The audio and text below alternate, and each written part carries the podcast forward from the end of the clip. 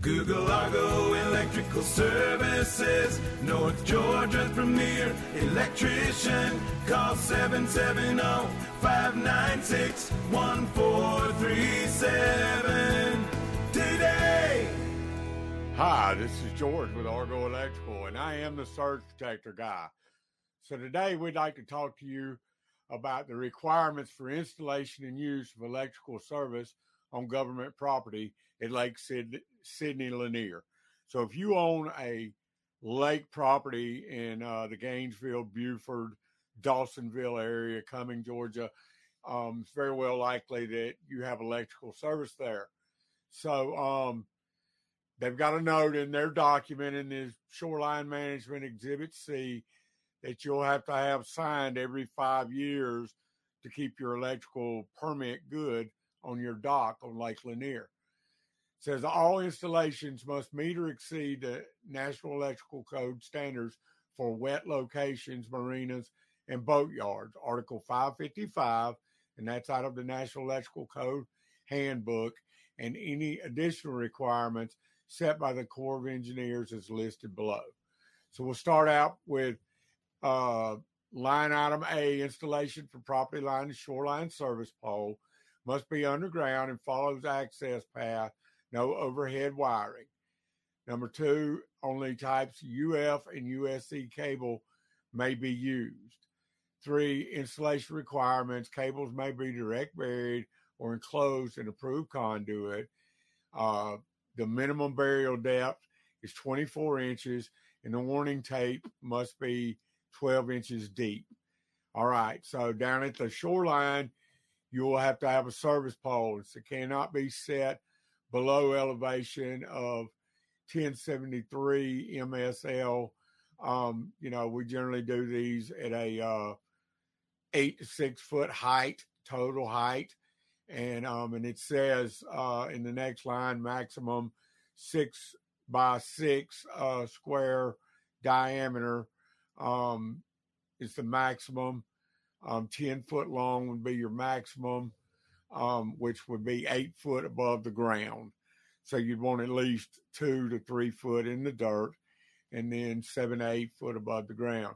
Wooden posts only are allowed, no utility post. All right. So shoreline service panel box must be eye level, must be no less than five feet above the ground. Cable leading from the ground into the panel must be enclosed in conduit and hardwired. Okay. And um, your service from the shoreline panel box to the boat dock. Its cable from panel box must be hardwired into the ground fault circuitry. Only approved for wet locations may be used. Locking and grounding receptacles and plugs are required at shoreline distribution panel and or service connections for floating facility and all ship to shore receptacles. Surplus cable used for use during low lake elevations may be coiled up and attached to the service pole. All right. All your receptacles must have ground fault protection at the service pole. They must be in weatherproof receptacle boxes with self closing taps. Maximum number of receptacles on dock is two single or one duplex receptacle.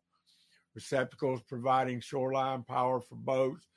It's a um, 20 amp minimum rating. That means don't buy the 15 amp receptacles. The 20 amp uh, is a commercial grade.